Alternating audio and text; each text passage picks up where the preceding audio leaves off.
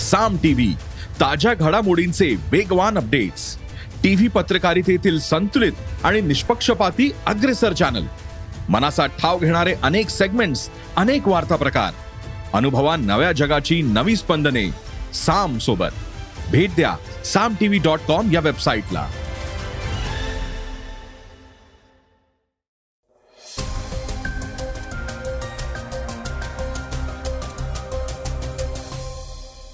नमस्कार मी सुधीर इंगळगी. आता आपण ऐकणार आहोत सकाळचं पॉडकास्ट पावसाळी अधिवेशनाच्या शेवटच्या दिवशी काही महत्त्वपूर्ण निर्णय घेण्यात आले आहेत. आजच्या पॉडकास्टमधून आपण त्याविषयी जाणून घेणार आहोत. भारताचे सरन्यायाधीश एन व्ही रमण्णा यांच्या निवृत्तीपूर्वी देशातील सर्वात महत्त्वाच्या अशा तीन खटल्यांवर सुप्रीम कोर्टात सुनावणी पार पडली आहे ती काय आहे हे आपण ऐकणार आहोत. आज चर्चेतील बातमीमध्ये आदित्य ठाकरे यांनी आक्रमकपणे आपली बाजू मांडली आहे. त्यांच्या वक्तव्यावर सुधीर मुनगंटीवार यांना राग अनावर झाला होता याविषयी आपण ऐकणार आहोत. चला तर मग सुरुवात करूयात आजच्या पॉडकास्टला. सर गंगाराम यांच्या बातमीनं. एकीकडे भारताला इंग्रजांच्या राजेशाहीतून स्वातंत्र्य मिळालं तर या सगळ्यात भारताला त्याचा एक भागही गमवावा लागला ज्याला पाकिस्तानच्या नावाने ओळखलं जातं. जेव्हा देशाची फाळणी झाली तेव्हा अनेक लोकांना त्यांचं वडिलोपार्जित घर आणि संपत्ती सोडत देशाला अलविदा म्हणावं लागलं होतं. यामध्ये देशाच्या सर्वसाधारण लोकांसह श्रीमंत घराण्याचाही समावेश होता. आज पाकिस्तानमध्ये अनेक भारतीय घरं आणि इमारती आहेत. तर काही काळानुरूप नष्ट झाल्यात. मात्र सर गंगाराम यांचं नाव भारतासह पाकिस्तानमध्येही आजही घेतलं जातं. त्यांच्याबद्दल आपण जाणून घेणार आहोत. सर गंगाराम हे त्यांच्या काळातले मोठे समाजसेवी आणि इंजिनियर होते.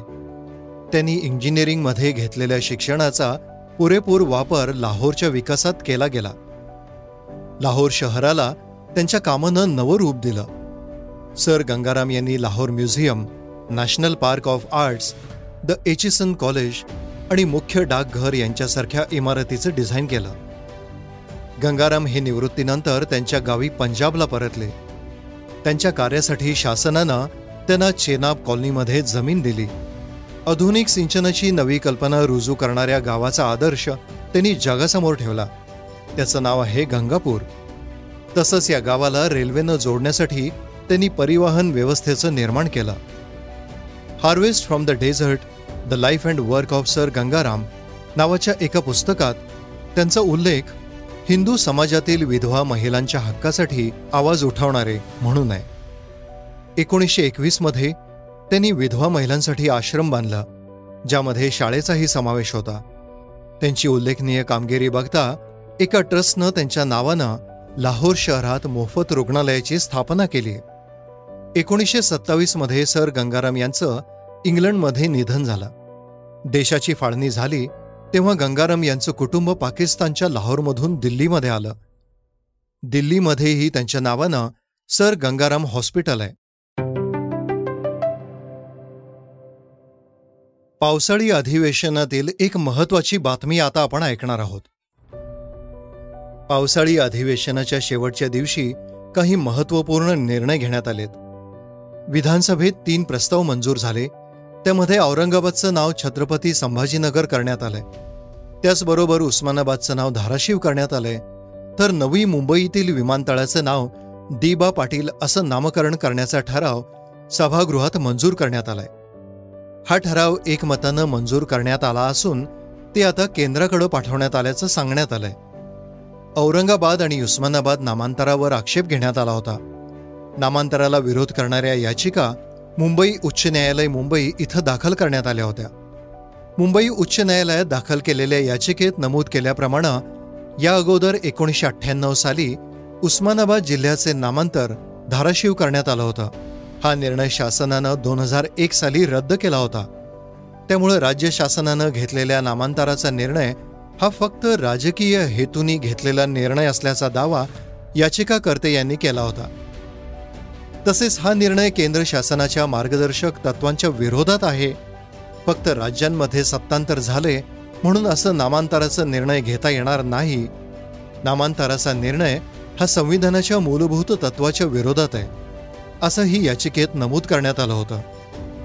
त्यामुळं उस्मानाबाद जिल्ह्याचं नामांतर धाराशिव करण्याचा निर्णय रद्द करण्याची मागणी या याचिकेतून करण्यात आली होती.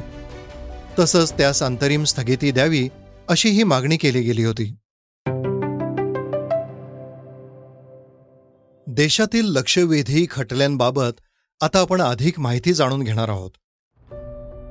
भारताचे सरन्यायाधीश एस व्ही रमण्णा यांच्या निवृत्तीपूर्वी देशातील सर्वात महत्त्वाच्या अशा तीन खटल्यांवर सुप्रीम कोर्टात सुनावणी पार पडली यामध्ये प्रामुख्यानं पेगासस बिल्किस बानो प्रकरणातील आरोपींची सुटका आणि पी एम एल ए निकालाविरुद्ध पुनरावलोकन यासारख्या महत्त्वाच्या प्रकरणांचा समावेश आहे.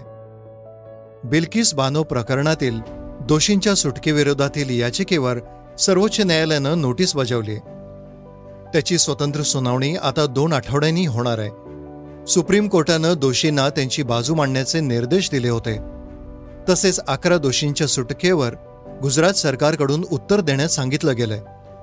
सामाजिक कार्यकर्त्या सुभाषिनी आली यांच्यासह चार जणांनी या प्रकरणातील अकरा दोषींना सोडण्याचा गुजरात सरकारचा आदेश रद्द करण्याची मागणी केली.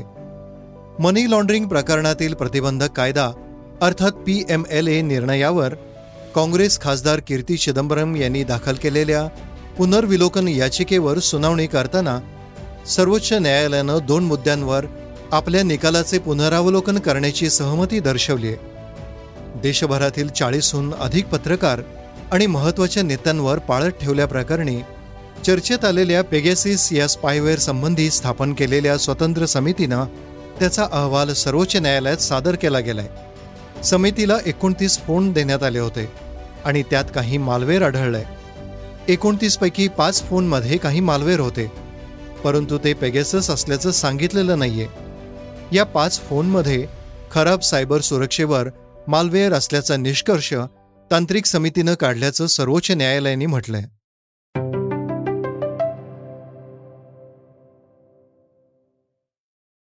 श्रोते हो आता आपण जाणून घेणार आहोत आजच्या वेगवान घडामोडी.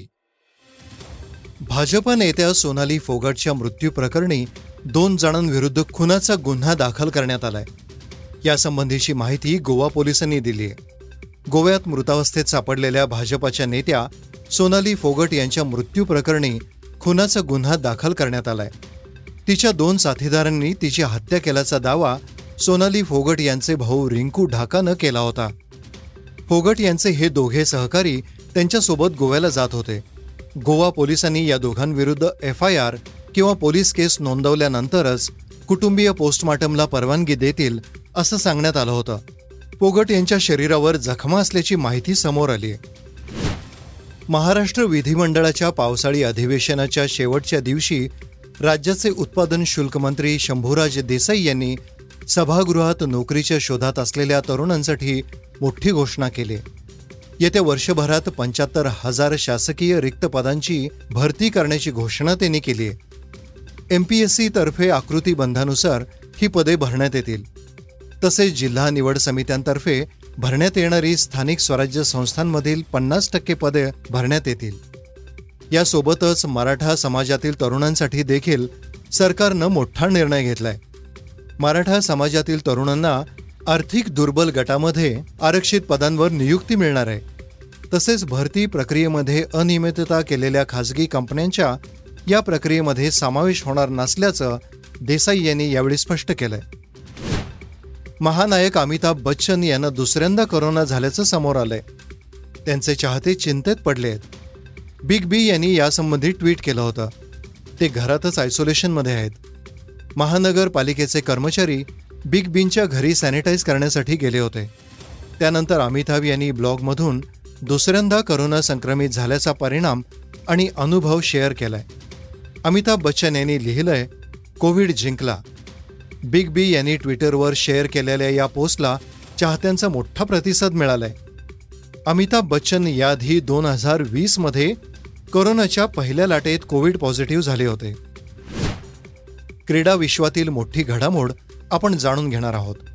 आशिया चषकापूर्वी भारताचा माजी दिग्गज इरफान पठाणला त्याच्या बायकोला विमानतळावर गैरवर्तनाला सामोरं जावं लागलंय. एका विमान कंपनीकडून झालेल्या चुकीमुळं त्याला मोठा त्रास सहन करावा लागलाय. आशिया चषक दोन हजार बावीसमध्ये पत्नी आणि मुलांसह मुंबईहून दुबईला निघाला होता. बुकिंग कन्फर्म असून सुद्धा त्याला दीड तास विमानतळावर थांबावं लागलं. याबाबत इरफाननं सोशल मीडियावर तीव्र नाराजी व्यक्त केली आहे. इरफाननं ट्विट करत लिहिलंय चेक इन काउंटरवर मला अतिशय वाईट वागणूक मिळाली. ग्राउंड स्टाफचे वर्तनही अतिशय उद्धट होते आणि ते खूप कारणे देत होते. माझ्याशिवाय अनेक इतर प्रवाशांनाही अशाच समस्यांचा सामना करावा लागलाय. श्रोते हो आता आपण जाणून घेणार आहोत आजची चर्चेतील बातमी. कुपोषणाच्या मुद्द्यावरून विधानसभेत गोंधळ झालाय. राज्यात कुपोषणाचा एकही मृत्यू नाही असं उत्तर आदिवासी विकास मंत्री विजयकुमार गावित यांनी दिलं होतं. त्यावरून सत्ताधारी आणि विरोधकांमध्ये गदारोळ पाहायला मिळालाय. दरम्यान शिवसेना नेते आदित्य ठाकरेंनीही गावित यांच्या मुद्द्यावर आक्षेप नोंदवलाय. पण त्यांच्या एका वक्तव्यामुळं सभागृहात खडाजंगी पाहायला मिळाली आदित्य ठाकरे यांनी आक्रमकपणे आपली भूमिका मांडली आहे त्यावेळी आदित्य आणि सुधीर मुनगंटीवार यांच्यात खडाजंगी झाली आहे आदित्य ठाकरे म्हणाले अध्यक्ष महोदय हे खरं तर उत्तर आम्हाला बसून घ्या. आपल्या स्वातंत्र्याच्या पंच्याहत्तर वर्षी आणि ज्या वर्षी आपल्या राष्ट्रपती महोदया एका आदिवासी समाजातून येतात. ह्या वर्षी तरी आम्हाला हे अपेक्षित उत्तर नव्हतं. हे काही कार्य हे आमचं तुमचं हे काही पाप आमचं तुमचं नाहीये. जेव्हा जेव्हा आपण आदिवासी विभागात जातो आदिवासी आदिवासी एरियाजमध्ये जातो तिथे अध्यक्ष मोदी गेल्यानंतर आपल्याला खरोखर राजकारणी लोक म्हणून आपण एवढे वर्ष पंच्याहत्तर वर्ष जे काही तिथे झालेलं आपल्याला लाज वाटायला पाहिजे तिकडची हालत कशी असतात? खरं तर सन्माननीय सदस्यांनी सांसदीय शब्दाचा उपयोग करून भावना मत प्रश्न हे त्यांना विचारता येतात मत व्यक्त करता येतात. लाज वाटली पाहिजे म्हणजे काय? हे आकडे कुठचे आहे याची माहिती त्यांना आहे? आपल्या आपल्या आपल्याच पिताश्रीबद्दल आपल्या पित्याबद्दल लाज वाटली पाहिजे हे शब्द कसे बोलता येईल? आपल्या पित्याबद्दल आपल्या वडिलांबद्दल आपल्या वडिलांबद्दल आपले पिता मुख्यमंत्री हे आकडे तीन वर्षाचे आहे. लाज वाटली पाहिजे. आपल्या वडिलांबद्दल आपल्या स्वतःच्या पित्यांबद्दल. आदिवासी भागातील परिस्थिती कशी असते याची आपल्याला लाज वाटायला हवी. सर्वपक्षीय समिती स्थापन करून मंत्री तोडगा काढणार आहेत का? असा सवाल आदित्य ठाकरे यांनी केलाय.